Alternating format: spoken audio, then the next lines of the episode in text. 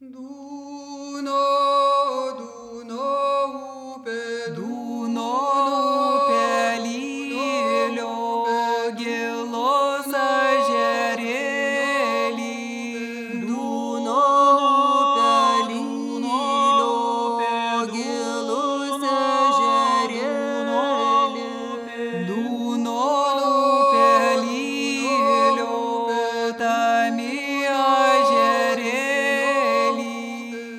Hello, listeners, and welcome to the show.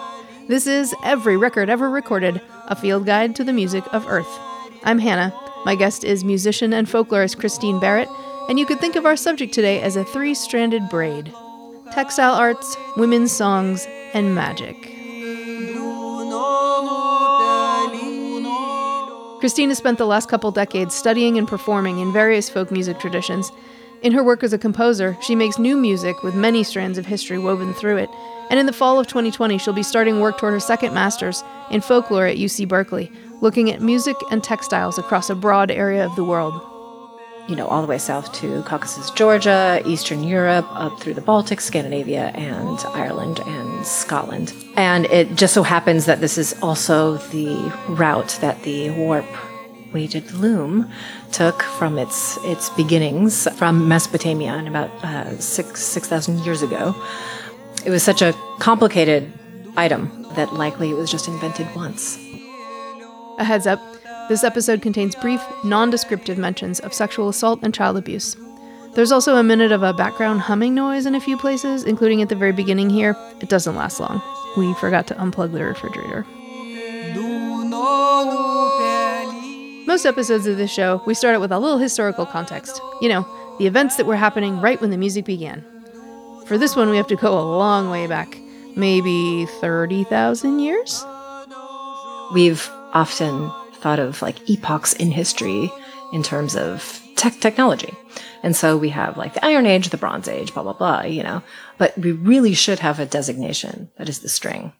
Because the string, if you think about it, like what a revolutionary piece of technology that that really was and, and what it allowed people to suddenly do that they have ne- had never been able to do. Cause you, you got to think nets, clothes in ways that they were not able to make so that they could go into environments that were inaccessible. You look through, uh, linguistics, through etymology, through folklore, just recognizing how important that was just reflected in, in words like just in English, lifespan, span, spin, lineage, line. And these are existential. These are words that point towards existential things, which tells us something, you know, mm. that, that this, that this, this was a technology that fundamentally uh, shifted the way that people perceive the world and the kind of activities that they engaged in all the time.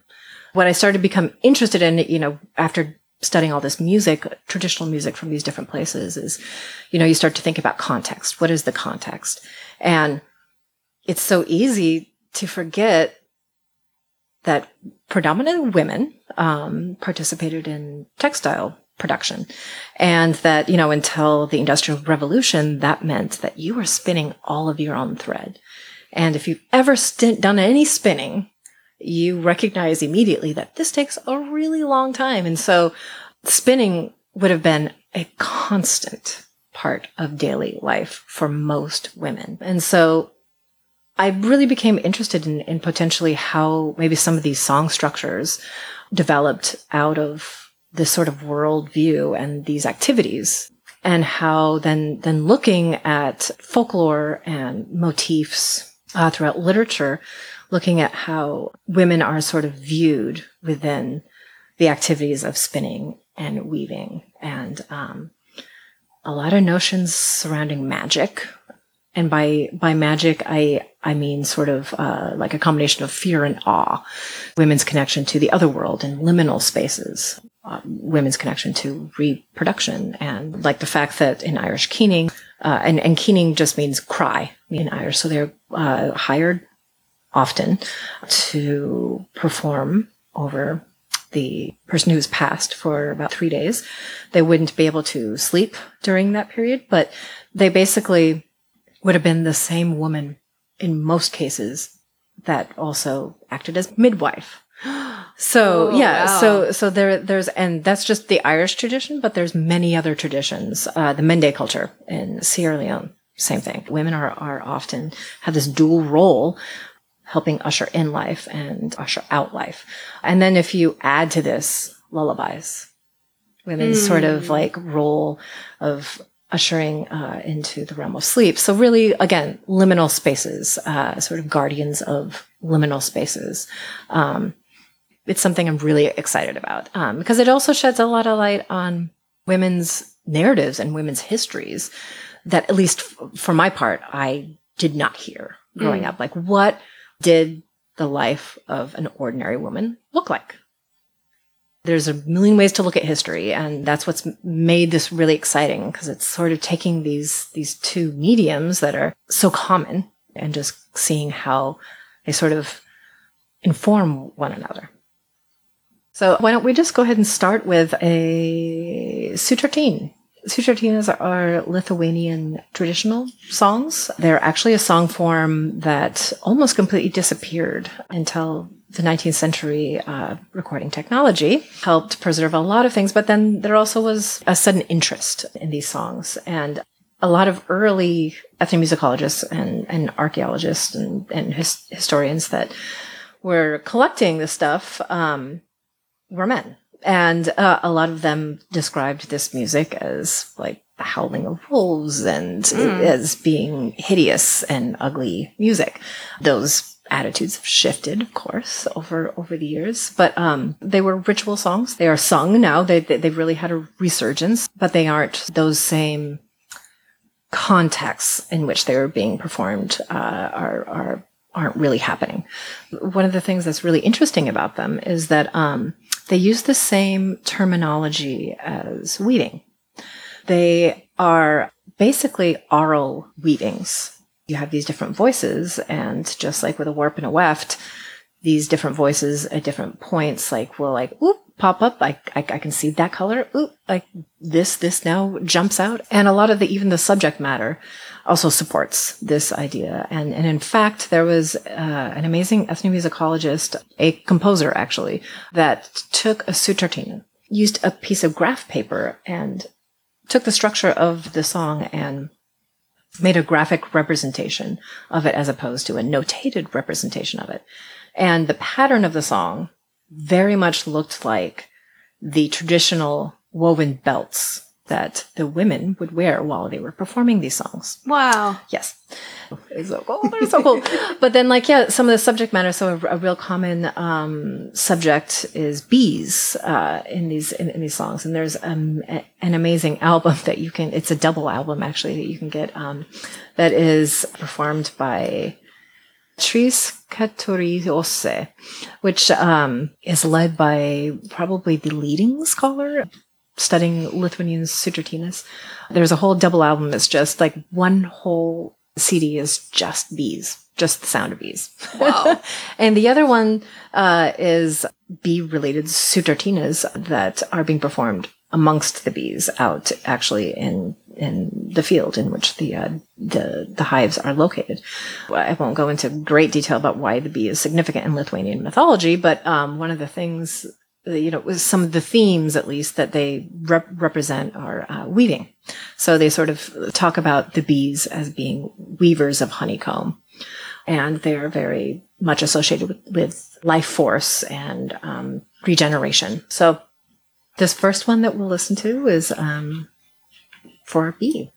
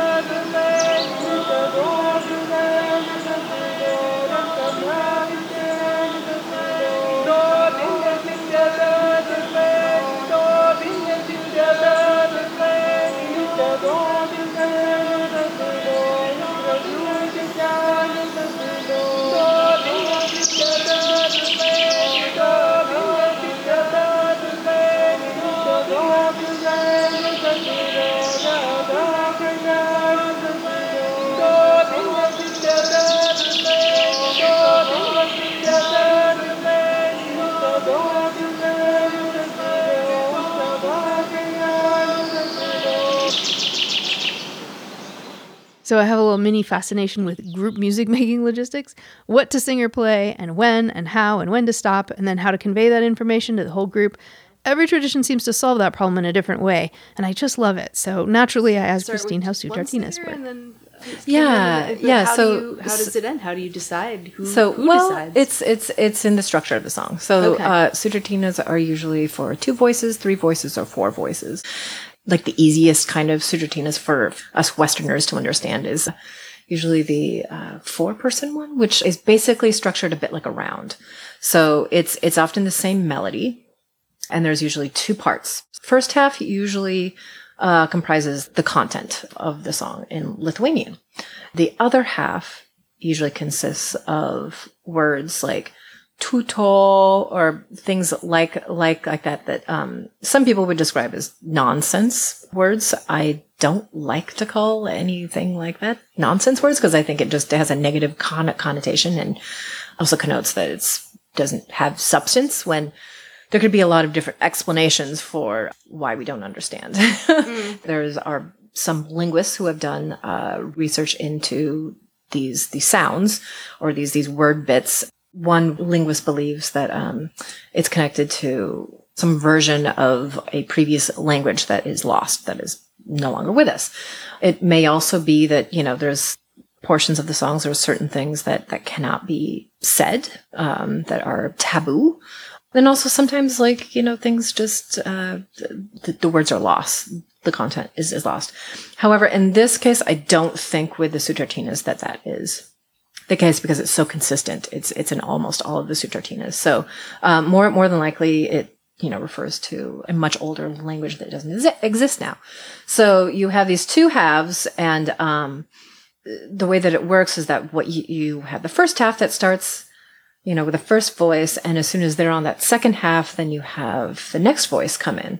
And it just, it, it goes on in around like that. Other sutartinas are more set up to be, there's slightly two different melodies that are always like related to, to one another. One again is sort of the content words in Lithuanian. And then the other, the other one is, are these, uh, as more sound lyrics uh, that we don't quite understand and then they just overlap on each other but it's almost always there is there's a voice that starts the song as far as i know there aren't any su- sutartinas where there's two people that start at the same time there's always just just one voice and they are usually sung um, by individuals and one of the reasons for this just just that i'm going to throw it having sung these with larger groups of people, you really get a sense for the for the different color of the voices and and and the and the way that they interweave with one another is a lot clearer when you're when you just have one person singing each part.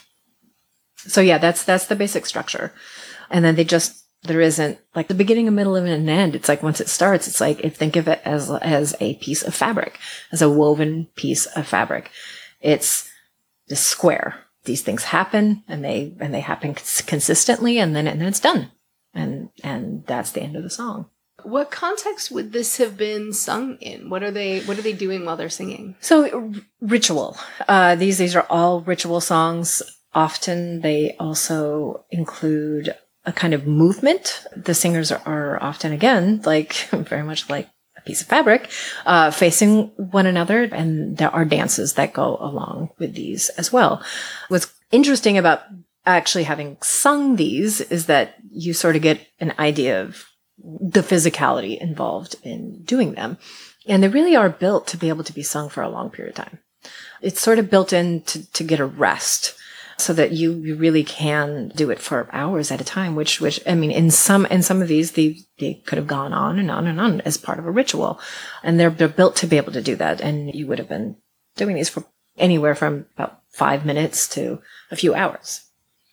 Yeah. So, so that's, uh, so it would make sense to sort of talk about the different ways that we're relating these, these activities together, meaning the, the textiles and the music. The most straightforward is obviously the work songs, uh, the songs that would have been done to actually accompany the textile making process. We have a lot of different spinning songs, uh, weaving songs, because again, when you're doing this for long extended periods of time and you have to do, I mean, in some places in the world, textile production took more time and energy than food production. And I think, I think because we are living in a post-industrial revolution world, uh, where everything is so automated that it's, it's easy to forget just how labor intensive these activities were and how much a part of daily life.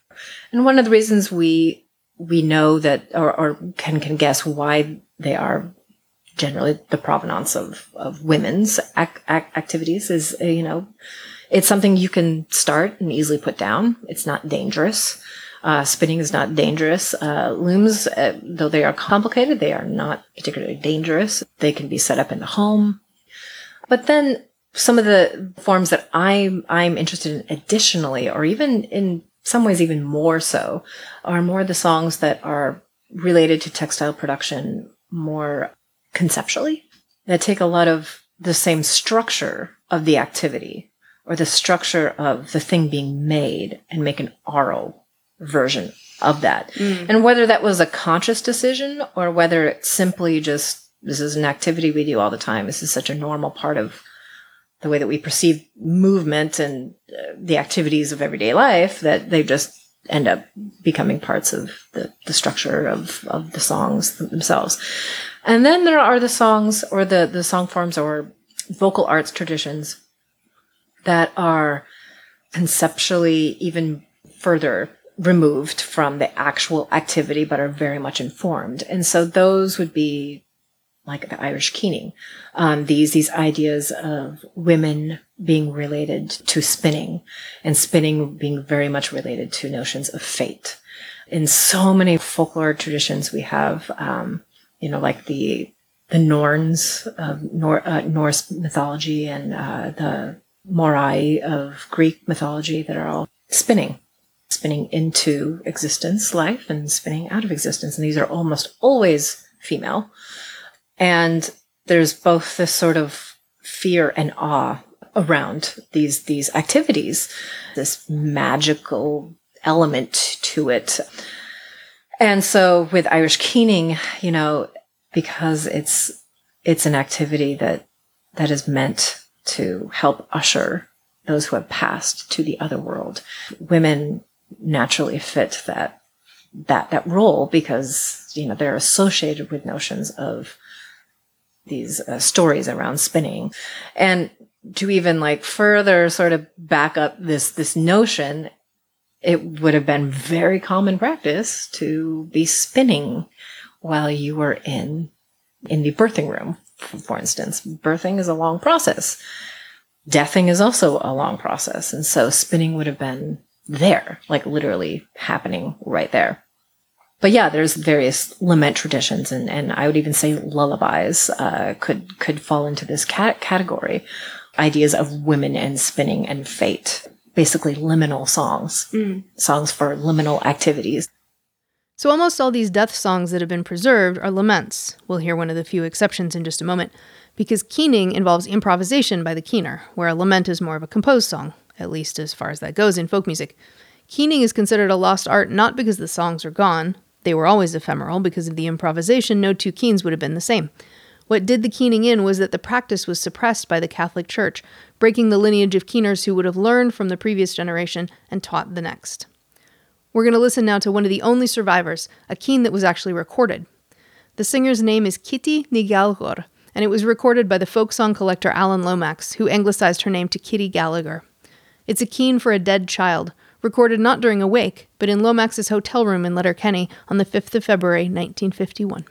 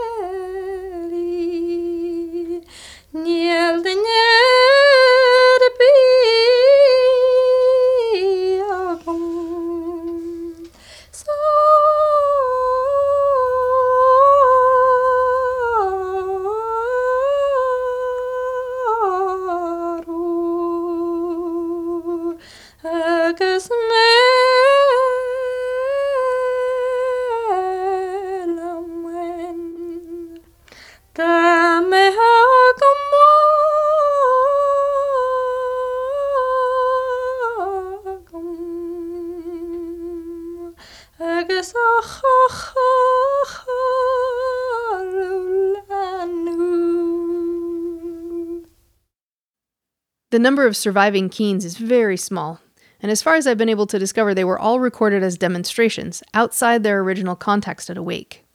The body of laments that has been preserved is a lot wider, and I should note here, because the words are so important, that there's a link to the full translations of almost every song in this episode in the show notes.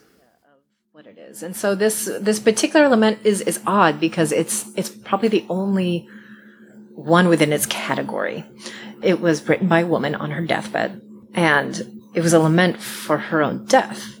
At, at, the beginning of the song, she's lamenting having to leave her family and having to die. And then it's, it switches into, you know, what's going to happen to my family and a list of instructions that she wants a particular person to make her, her coffin. And then it, it, it ends with, with instructions to as just where to bury her.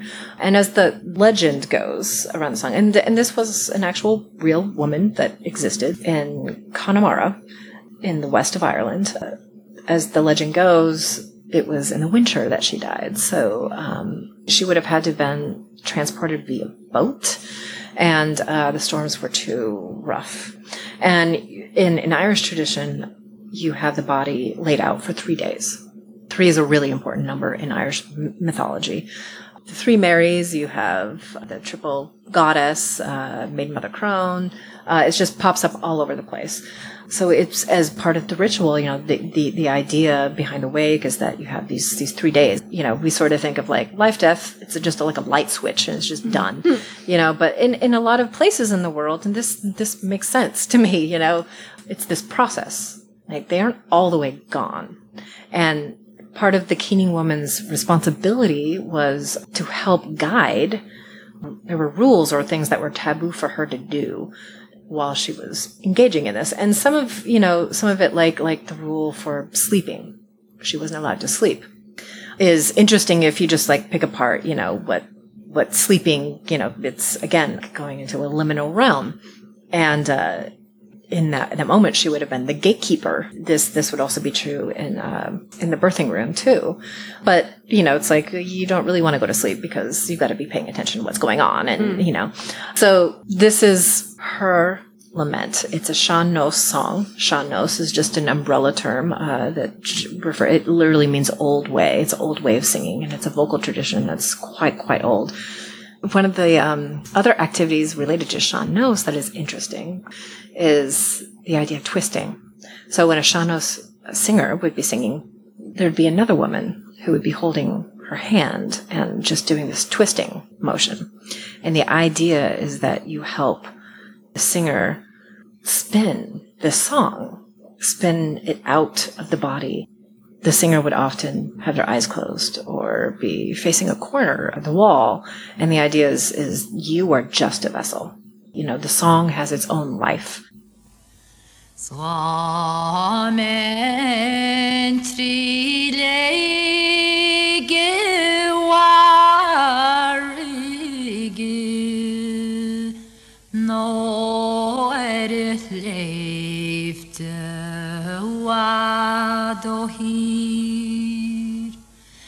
Come.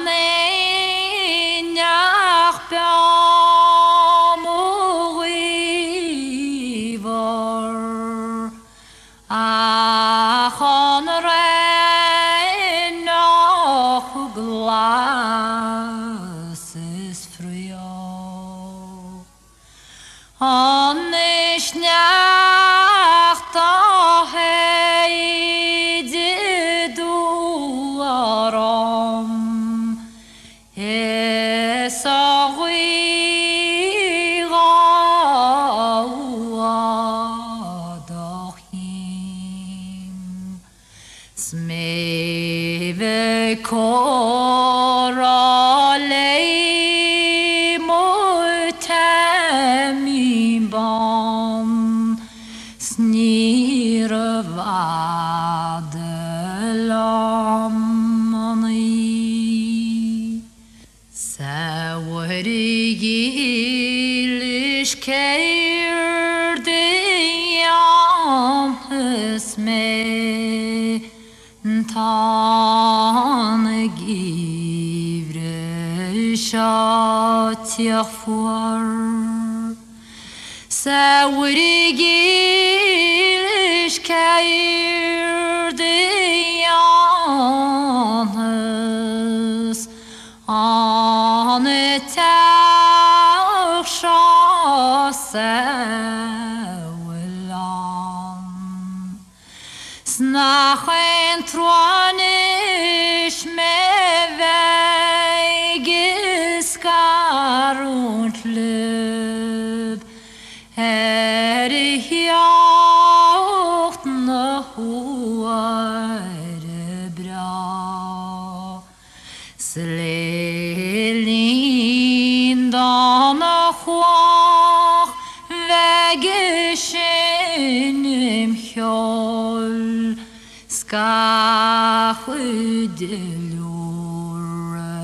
Skachudilur glasig fast.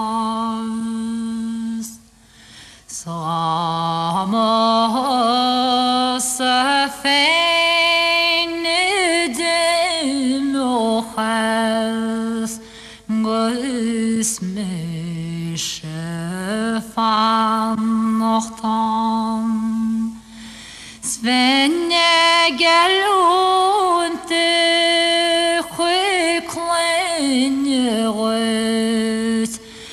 Gachwichis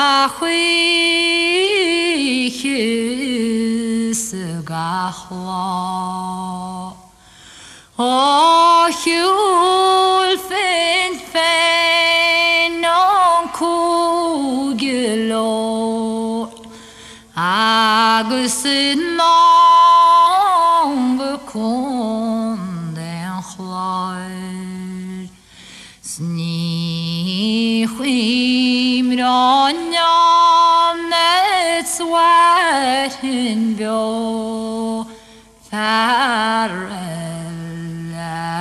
chuir dait Like we have such short attention spans. I know. And like some of these songs are like this this one if you do all the verses is around 7 to 8 minutes. And that's, you know, would have been more normal, but that's also thinking about this is the way people told stories. I mean ballads, you know, all the English ballads and the Irish ballads. If you do them in their in their full entirety, it's 15 minutes Yeah. maybe, you know. But well, what do you what did you do in the evenings? Like Yeah. that's yeah, and and why you are you in such a hurry to get to the, like what we got next is another long song. exactly. Well, they all you know for stories. Like a, Yeah. a, a lot of them were stories, you know. And, and this you can hardly begrudge somebody like seven Yeah. minutes to say goodbye to the whole world. I mean that's Yes. kind of it's Yeah. not very much time. well, and again, like at at a wake, it would have been like it's just three whole days. People are coming and going. It's sort of a party. So there's wake games that people participated in. There are a whole bunch of different kinds of games that, that they, they would do. They would dance, a lot of drinking, you know. It was a opportunity also for people to visit one another and um, it's it was very much you know part of the social fabric of the community. So yeah, it's like you got you got three days to fill, and there always has to be somebody awake. That's that's the idea is that you just have people are rotating shifts. Is kind of was was the idea, and Yeah. you could you know do what you do need to do to entertain each other and yourselves, and sort of also process the death, you know, and, and process death because death isn't just grieving over one person. Like a particular individual death is also it it inevitably makes you think of your own place in the world. And uh, it's it's it's an existential moment that, that that that we have. And so so much a part of that deathing process is is also the people processing the concept of it and and their their relationship with it and their their experience of it How did that song in particular come to us? That's not the one who wrote it, who's singing it, is it? No, no, no. She's she's long gone. Uh, so it was it would have been written in the 19th century, and uh, it was her, I believe her daughter that it came from. So her daughter remembered it, and that would have been passed along or orally. Um, and that's and that's the other thing about singing an oral tradition. It's a lot easier to remember a story once you've learned to sing it. And I think sometimes people think of oral tradition as being this sort of like all just rote memorization, and that's just not what it is. It's part that, and it's part developing compositional skills as a singer and tapping into your own humanity and adding your own experiences to it. And so it's a art making process as much as it is uh, passing along a song. And it's sort of intentional. It's not like a, a telephone game sort of thing where No. you're introducing errors. Yes. You're Yes. you're adding to the fabric. Yes, yes, and you really have to give yourself to the song. Like, you know, I've been studying sean-nós for a number of years now, and this particular song we just listened to, it's a song I've been singing for years now. Um, and it's only in this last few months that I felt like, okay, I think I got it. It's not because, you know, like I didn't know how to sing the song, I didn't know the melody, I didn't know the words. It was the actually like letting the song live inside of my body and it was connecting who I am and my, my own experiences to her and her experience of the world.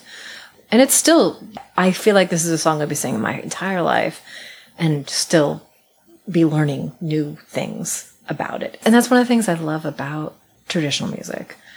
And I know that's that's a really blanketed term, um, but for lack of a better term, um, is that it's it's really looking at music and singing in ways that are very different from a Western stand, standpoint. And it's really placing an importance and value on certain components of performance that, that are, are really unfamiliar to us, like uh, from a more pop culture sort of situation. Even notions of beauty, for instance, um, where technical prowess isn't always the most valuable. In sean-nós, there's the concept of the authority of the song. In order to perform a sean-nós song well, you have to tap into the authority of the song. And there isn't this exact like list, like if you do this, this, this, then you will gain access to the authority of the song. It's like, nah, it's, it's a little bit more ambiguous and, but you, you, you can hear it when somebody's performing it that has that has tapped into the authority of the song, you hear it, you recognize it. In knows too, there's um, very very little metronomic structural act- activity, and and my sean-nós teacher Mary McLaughlin, she suggested like think of it as like it's a set of waves on the ocean. You're on a boat. There, there isn't just like a rhythm to the waves that's consistent, but it's kind of basically today these conditions, it's kind of like this is the, the basic rhythm. It's not exactly like this like dun dun dun kind of rhythm. You know, it's like choosing like what for you are the most emotive and important words and lingering on on those or not lingering on them. Like you're making all of these choices. You're ornamenting this particular moment to place emphasis on it. And that's what a lot of the, the ornamentation in, in sean-nós is around like emotional, like, hey, pay attention to this. This, this is important. And then you have like different singers, like that, you know, like uh, one of the most famous singers is uh, Joe Heaney, and and he often would start the song very ornamented, and as the song went, it would become more and more stark, and there was such like a powerful, emotive thing that he's able to to convey by doing that. That's basically the authority of the song is kind of fits authentically inside of you and you have given yourself to the song. And that means that like the way that you perform it is going to be different than the way that the master you learned it from is going to be performing it. And it needs to be because you're two different individuals it's this lack of hierarchy. All of this music belongs in particular contexts. They are they are tools within these different contexts and they are meant generally for everybody to have access to them. They are not just for a particular small number of people to be able to participate in them, but no, like everybody's meant to participate in them. You know, before radio, recording technology, if you want to listen to music, you probably had to make the music yourself. Yeah, there was And no so- room for no. for this idea of perfection that you could make in the recording studio Yes. and then play back endlessly Yes. this single performance. Yes. And it's, I mean, I think it's such a sad way to also look at music. And it's such a sad, like, relationship to have to music um, because it makes singing very prohibitive Yeah. to a lot of people. Um, Americans don't sing. And it's so sad. I, I, I truly think it's a fundamental human right for people to sing. In fact, there's a lot of shame around singing, you know, like, Yeah. uh, which brings us back to women. You know, it's that, that's one of the other concepts, you know, that I've been sort of re- researching or, or thinking about, and, and, you know, these these traditional roles or, or stories surrounding women and their bodies. You know, at, at one time, we didn't really understand how people got pregnant. And so, you, know, you, of course, there's going to be notions around which folkloric, you know, beliefs or, or, or whatever around uh, women and, and reproduction. It's sort of this magical, like, whoa, you know, you're just popping human life out of your body. And then if you parallel that with spinning, again, it's like, whoa, you just made this thing out of nothing. Because I really, like, all spinning is, is just you take almost any material you, you, you can imagine, like plant material or, or whatever, or just hair laying around. You pick it up and you make this string, and then all of a sudden you've made this other thing, and it's, it's, that's magic. I've often also wondered if some of this shame around singing is also, you know, around women's bodies and the control of, of women's bodies as well. How can it not be related? Especially since the point at which I'm sure you've had this experience too being a singer, you tell somebody that you sing and they're like, "Oh, that's so great. I used to sing until I was about 13." Yeah, And like thinking about the other things that are happening to our bodies around Oh, about 13. totally. Everything gets secret all of a sudden. Yes, yes, exactly, exactly. And and so there, there's, uh, I think her name is Grace Johnson. She's a singer, uh, and an, an opera singer. She was um, working on on her di- dissertation when I met her. Her research revolved around her experience with teaching. Once she sort of was able to get a student to finally tap into particular places within their vocal apparatus uh, that produce a lot of sound. That that was generally uh, the the idea. It was, it was picking up a lot of space, kind of kind of sound. It would trigger all these memories of sexual assault. And a lot of times, like what happens physiologically, you know, when when we are assaulted, our, our sort of like torso uh, just contracts and just stays that way. It's it's very much related to breathing you know? It's it's like you, never are able to take a full deep complete breath because just you know you're in this fight or f- fight mode. And yet another layer of sort of shame and and taboo if you can't use your voice to talk about it how can that not then also relate to singing and expressing oneself Yeah, Um, absolutely. yeah, they're just like so intimately connected. And a lot of students that I've had, it's, you know, I, I encounter over and over again that especially women, they come to me wanting to be able to make more sound. And they have this really closed off, like sort of trapped thing going on in their vocal apparatus. I had the same thing. I was such a quiet singer and it drove me, it just felt like my voice was stuck somewhere and I could not get it out. And for me personally, you know, like layered on, layered on top of that was my grandfather started sexually abusing me when I was three and uh, later raped me as as a child. And so like I just stopped speaking. My my parents had no idea that any of this was going on, of course, and they just assumed that maybe I was deaf. And so I had all these these tests, wow. these these hearing tests, and you know, come to find, of course, I'm not I'm not deaf. It's just I had such a debilitating stutter that like I just could not talk uh, for quite a few years, and and talking was really it felt like drowning that's like trying to talk felt like drowning. It felt like I was like just choking on words. Obviously, like over time, I overcame my stutter, but, but singing what was the next like sort of step. My singing voice is so trapped inside of me still. And so it really wasn't until I started studying women's traditional music mm. and learning how to access all these different parts of my vocal apparatus that sort of like you just realize like how much these these experiences truly and and not being able to talk about them mm-hmm. not being able to have any sort of dialogue with anybody you know like it's just and it's such a, a, a common experience it's such a honestly it's a part of our culture Yeah. like it's Yeah. it, it must be like it the fact that it's you know one in three one in five whatever depending on who you're talking to it's like there's a lot of women Yeah. that makes it kind of like yeah it's it's okay to to do that. And then you know you you look at like how long do people spend in prison who do get who actually get convicted of of assault? You know it's like it's Yeah. it's you know you might spend more time in prison for stealing a car. It- it's within our culture that it's not even like women's bodies are not valued. Like women's autonomy is not valued. And then going back to textile me- mediums like how do we view textiles?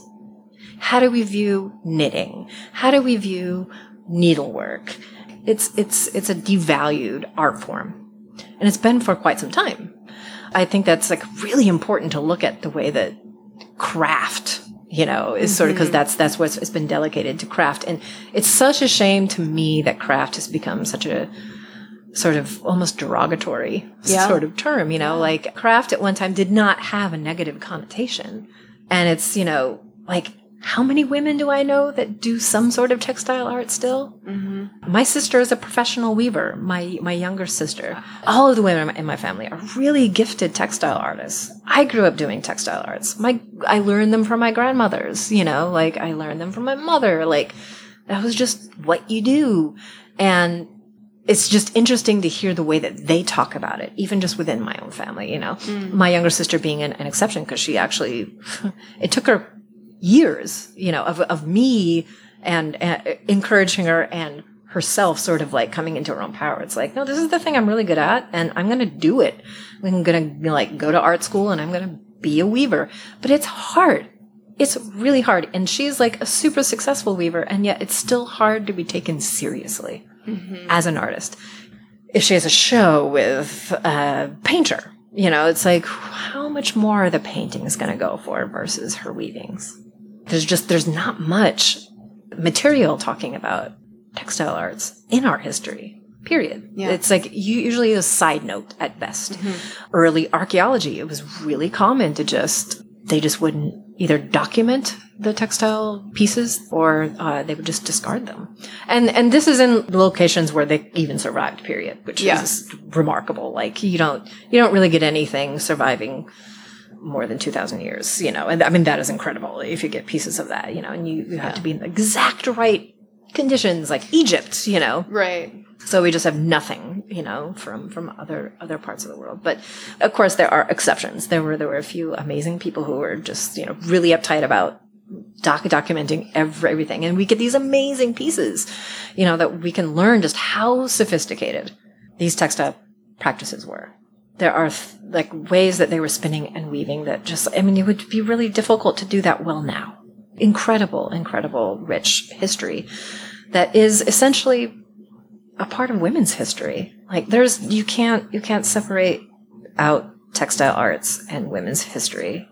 You know it's just yeah so it's all these layers of just like devalue devalue devalue shame shame shame and and so like piecing together all of these these things it's it's a lot of work it takes. That's that's why you know again like just you know why I started to get interested in like I love singing this this music. I love these traditions and all the rich history around that. But then like wow let's also bring in like some of the other parts of the daily life in which these were sung and developed. Yeah. and look at those. And like could that have influence but it's like you know we have to look at linguistics we have to look at all of these different disciplines in order to piece together any sort of history Yeah. and a lot of these song forms that I'm talking about that are related to the textile things, these are song forms that have been either systematically annihilated or not documented so well or not preserved or very much controlled. Mm-hmm. So many of them like it's it's a miracle that they that they've survived. Yeah. You know, at all. Yeah. So this next one is uh it's an Estonian runic song. I've loved Estonian music for you know since my one of my best friends in high school. So I grew up in Iowa in a horrible tiny industrial farming town. Before the internet, the main industry was a slaughterhouse that kills approximately 25,000 pigs a day. Yes. Really uplifting, wonderful place to grow up. and to be different in a place like that was just really not okay. And so one of my best friends growing up was Estonian. He was an Estonian foreign exchange student in small towns in the mid Midwest. I don't know what the deal was, but being a foreign exchange student was just like you were not accepted. Like, and of course, I always made the foreign exchange students my friends because they're like, wow, somebody from the outside world. Like, oh, you know, I thought they were like really interesting, you know, and they were always like, oh my God, where, where am I? You know, like, sorry, they put you in Iowa, in Marshalltown, Iowa. Oh, um, and so, uh, but she, she really made me fall, fall in love with, um, Estonian culture. Like I didn't really know anything about it, you know, and she taught me some Estonian or whatever. But, um, you know, 20 years later, I, I finally went to Estonia this last summer and, um, went to Laulupidu, which is this huge uh, song and dance festival, traditional song and dance festival.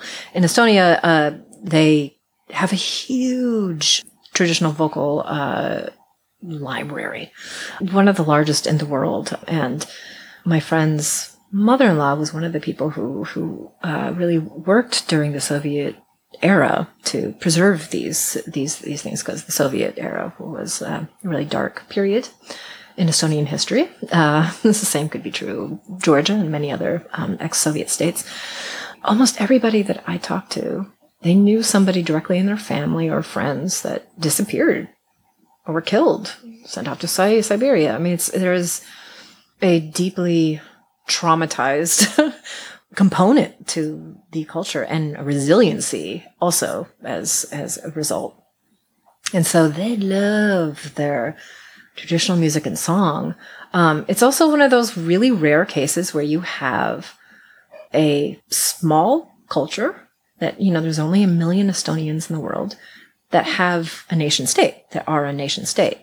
You know, there are so many examples, even within that part of the world, you know, uh, Livonians, uh, Karelians, you know, there's, there's all these, these people who have their own language, their own culture, and they don't have this nation state. Nation states is a relatively new idea. And so they're, they're it's also very much a celebration of being like, we know that that is really like special. like, like we, like this is incredible because it's just amazing that, that they existed considering like how much they've been pummeled by, various empires or um, you know sweden obviously the russians and but one of the song forms that i really i really love and i got to study when i was in in estonia were runic songs. And there's there's a lot of runic songs. Runic songs are quite old. They're um, usually ritual songs. The ones that i that that i'll i'll, I'll talk about today are, are um, loomine which that just means creation. And it's it's about the creation of world but the way that the runic songs work is like they're, they're very much structured after spinning. In spinning, you have two pieces of fiber that you are overlapping part of the way to connect them. And you just do this over and over again. And so you have a piece of string. Sonically, what's going on with the runic songs is that you have a melody. Oftentimes it's just the same melody, but, but it's, it, there's, there's always the, these two overlap points. And it's so that the song is just continuous. Um, and it basically tells the story, uh, the, the traditional Estonian idea of the, the creation of the world, which uh, involves an egg and rainbows. This, th- those are all very potent uh, symbols within uh, the Baltic world. Their, their most basic form, the, the runic songs, is just two voices back and back and forth, just two women singing back and back and forth.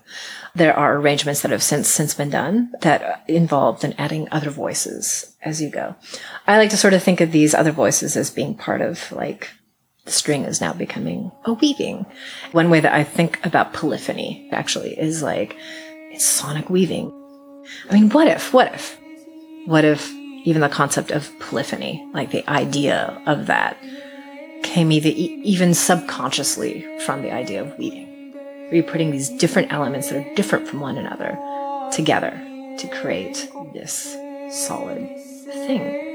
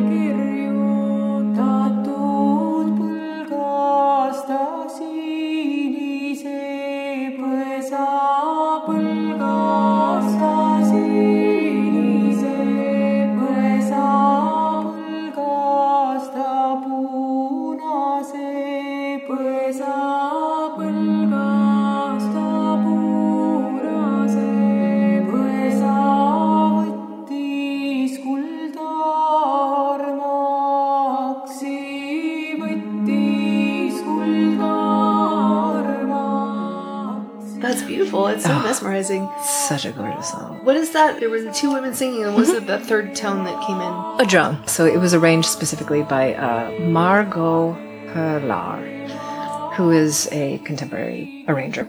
This is a particular arrangement that, that he's done that when I asked about it, they were like, oh yeah, that's, that's really, really interesting. It's not necessarily a traditional arrangement, but it's not not a traditional arrangement. if that if that makes sense. Like yeah, these kinds of harmonies exist throughout Estonian polyphony. Uh, so that's just a, a little extra sauce.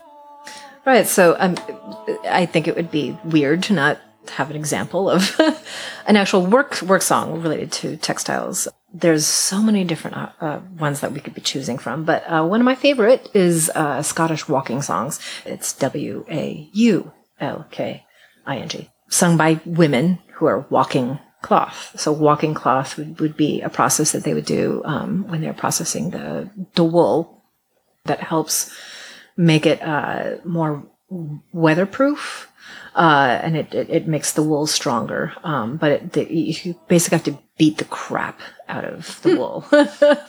and um, traditionally, you would have used urine as part of it. Urine was uh, honestly a, traditionally a big part of dyeing uh, and, and various parts of the textile process. Um, maybe once again making it uh, not the most popular process within uh, the textile making process, but um, a not necessary one. And done on a on a small scale, it's not a big deal. I have dyed cloth with pee once once before just to see, and there's a really beautiful long tradition of knitting and uh, creating fabric with wool in the British Isles and in Scotland and Ireland, and, and in fact. Um, I know at least in, in Ireland, and it's also part of Scottish uh, cultural history, um, because they're such a boating and and, and, and fishing and, and maritime related activities are such a big part of, of the culture. It's really dangerous. It's a dangerous place to to be in a boat. They would actually um, knit particular kinds of uh, cord, and they were identifying cords, so that like if a if a body washed up on shore and they were unrecognizable, that they would recognize that particular identifying pattern. Sweaters were they were worn a lot at sea, and so they would go through this process with the the waulking process to make them that much stronger and and that and that much uh, more able to um, to keep the water out, so that uh, you keep the, the person warm. So this is one of uh, many many waulking songs.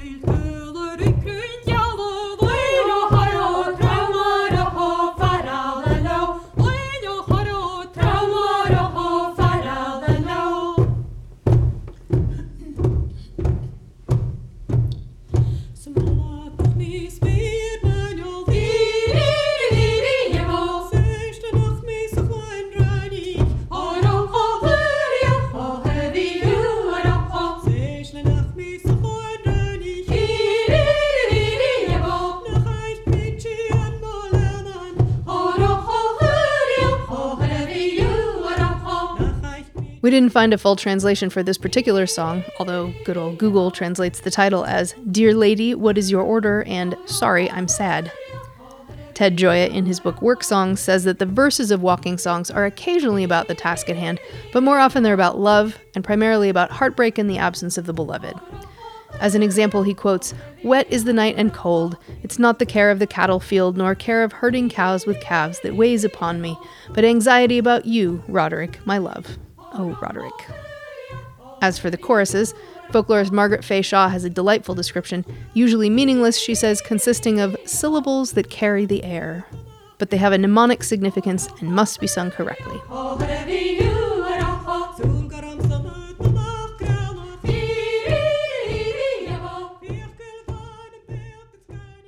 That's really cool. I, the form reminded me uh, a little bit of sea shanties. Oh, yeah. So it's helpful because you don't have to know all the same songs to Yeah. sing together. that happens a lot throughout tr- tr- traditional music. You know, you have a call call and response kind of situation, and I know in, in work songs, in some traditions at least, you would sometimes have specific people who were not actually doing the activity. Their job was just to keep a particular rhythm.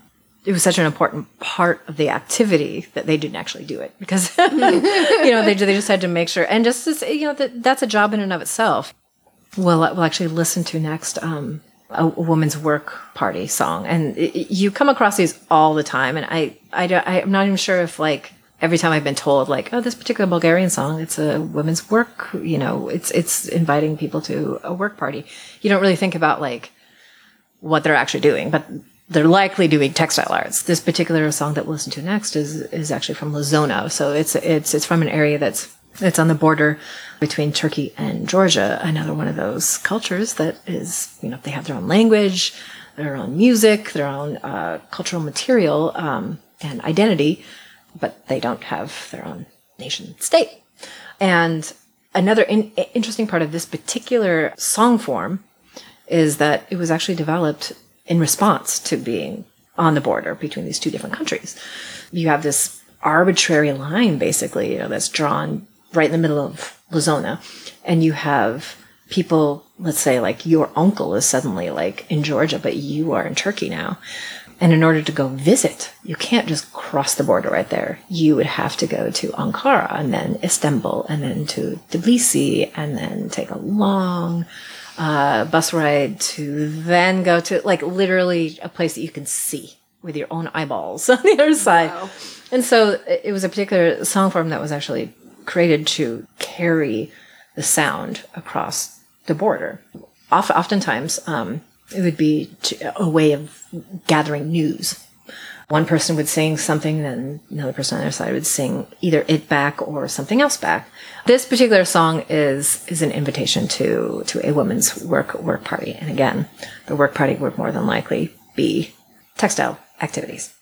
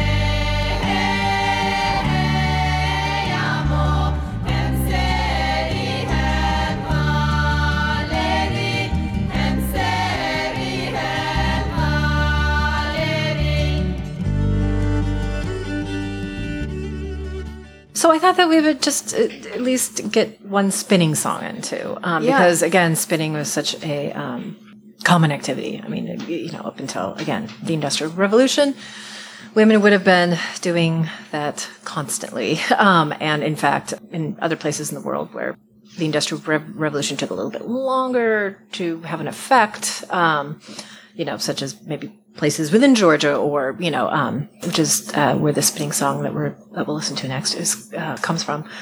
It would have been, you know, something that would have been practiced until very recently. And actually, I highly recommend trying spinning. If you enjoy doing, uh, you know, any sort of handiwork at all, um, spinning r- reminds me a lot of knitting in that it's just, it's, it's a very meditative, It can actually be quite fun. And actually, it's it's interesting to note this is it only reminds me because you know there's there's uh, some connection in the ancient world between Greece and Georgia. You have like Medea and Jason and the Argonauts and all that stuff. Um, Venus de Milo, the sculpture, doesn't have arms. It's been studied by a number of art historians to try to you know get a sense of what activity she's involved in, what her arms might have been doing. And there's really compelling evidence that her arms were spinning. This theory has been around for at least 50 years, but it's been explored recently by modern means.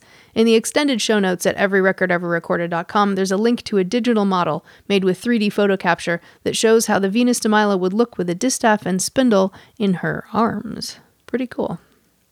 Also, the show notes do have a full translation of this song, but I like it so much that I have to tell you right now. Oi nane da nana, they're singing. The spindle has rubbed sore my hands. The spindle would that it break. He promised me, he deceived me, he would break his neck. On the flax comb there remains yarn. For you I still have respect.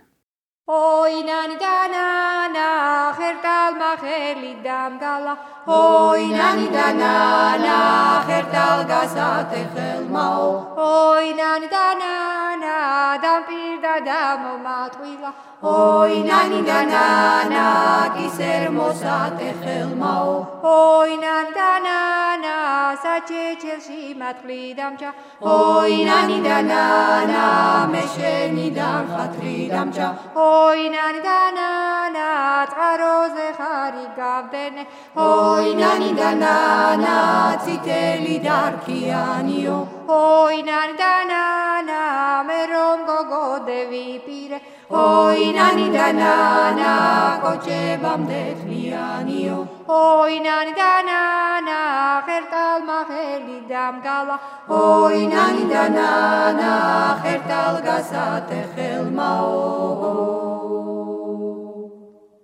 So I feel it'd be a little remiss to not also include a lullaby, because again, you know, this is a, a good example of this idea of women as gatekeepers of liminal realms. Uh, there's so much mythology, Irish mythology specifically, you know, around um, sleep and the fairy realm and falling into long periods of sleep, um, connections to the other world. So yeah, this is this is one Irish lullaby. Egnini, egnini, cadaligi, cadaligi, egnini, egnini, cadaligi, cadaligi, cadaligi, cadaligi, kashan chliamwi, kashan chliamwi, cadaligi, cadaligi, kashan chliamwi, kashan chliamwi. An landú is an fiochtú déige chaú déige chaú an chéir seach is an prechan déige chaú déige chaú Car a lígi car a lígi cai an chlíammuí, hallu, jegja hallu. Kadaligi, kadaligi, kashan chliamwi, kashan chliamwi. Kadaligi, kadaligi, kashan chliamwi, kashan chliamwi. So I think it would be nice to also include a folktale that incorporates all these these themes. Um, there's one in particular that I just think it's it's one of my favorite Irish folk tales, but it's it's also found throughout Scandinavia, throughout the Nordic world. It's it's the twelve wild geese, twelve brothers, and there's a, a queen king wishing that they had a daughter. They would give up everything that they have to just have a daughter. You know, they already have 12, 12 boys, and uh, in in one variant, you know, there's a, a witch that then shows shows up. It's like, oh, you wicked woman, you know, wishing that you had a daughter and willing to give up your your sons in order to have a daughter well then you're going to get your wish. You will have a daughter but you're you're going to lose your sons. And so what happens is that the sons get turned into geese and at night they change back into human form. But they are basically exiled from from the the human world. And um the young girl doesn't even know that they exist. She finds out and she feels terrible and she feels like she needs to go and, and uh, help save her brothers. So she goes off, you know, into the wilderness to find them. And they have made a pact that they would kill her if they ever came across her. She finds where they are. They decide not to kill her. But in order for her to release them from the curse, she also meets a witch who says that they will be released from this, probably the same witch, from this this curse if she is able to weave 12 shirts from nettles. And during that time she cannot use her voice. And so she cannot speak and she's taking nettles which you know, a stinging plant that you would think would be difficult to to make a shirt out of. But there's actually a lot of archaeological evidence uh, in in Scandinavia, especially um, where there's this long tradition of making fabric from nettles. And another thing about nettles, you know, they're also used as medicine, and it's this interesting sort of concept, a stinging plant that, that also has these these healing properties, but you have to be willing to get through them hurt yourself and that's part of the whole process of it you know but so she's making these and um not speaking and there's uh, another prince from some other place that's on a hunt of course of so- someone comes across, across her and falls in love. And she falls in love with him but she can't speak. They get they married she pops out a child. And um the mother-in-law throws the child out the window cuts her own hands so that she puts some blood on her mouth, on, on the uh, sleeping queen's mouth. Then she goes to her son, is just like, oh, your wife has eaten your child, you know? And she can't speak for herself, so she can't defend herself. This happens, I think, two times. And um, by the third time, king is just like, I have no choice, but I gotta get rid of you. Like, you're eating children. Like, right. And in the meantime, she's still creating these shirts. And so she's getting strung up to be burned alive. But she's like, she's on her last, last shirt. And it's almost done, but then her, her brothers come flying in and she throws the shirts on them. And uh, the last one wasn't quite done, so it gets thrown on the last brother. They, they all become human again. That last brother is just missing an arm. And uh, at that moment, because she's she's fulfilled her promise, as she can speak again, and she's able to um, stand up for herself and explain what's what's happened. Long story short, the king is overjoyed, and and they instead of burning his his wife, they, he burns his mother at, at the stake. Of course, there are elements that are really problematic and, and worrying, um, but I think it, is it really does speak to um, the voice being being so powerful that like in order for this magic to work, she cannot use her voice and instead that sort of energy that magic energy that would be in the voice is being channeled into spinning and it, it also speaks to again the magical properties of spinning being able to spin and create this cloth is powerful enough to break a, a magical curse and there's just this is just one small example of just so many stories. Rumpelstiltskin is another. You know, mm-hmm. like there's just so many stories that that involve some sort of textile making and voice. And the other world, you know, we have Sleeping Beauty, you know, who uh, somehow pierces her finger on a spinning wheel, which there's nothing on a spinning wheel that's that sharp, for instance. Let me tell you, like that, but, whatever, it's, you know, part of the narrative. But going into the, you know this this liminal other other world space, you know, as a that's that's the power that spinning has Hey, this has been episode 5 of Every Record Ever Recorded, a field guide to the music of Earth. I'm Hannah, and my guest today was singer, composer, and folklorist Kristine Barrett.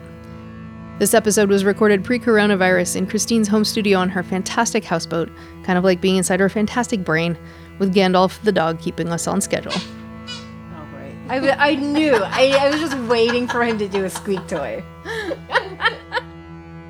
We're listening now to a track of Kristine's, her own arrangement of the Lithuanian Sutartine about bees that we heard early in the show.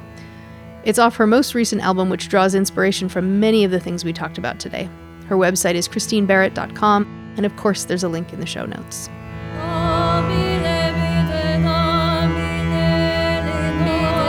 Check everyrecordeverrecorded.com for extended show notes, including full translations of almost everything we listen to, a streamable playlist, and links to find out more.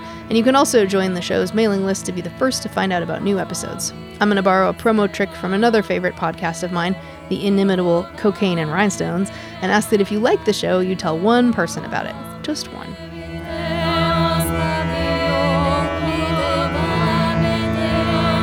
This episode is for just a few of the singing, spinning, weaving, magic working women in my life. My textile artist sister and mom, and my singing compatriot Anna, who, among other things, helps me work it all out. Do come back next time for a new episode about a different musical genre, and hey, thank you for listening.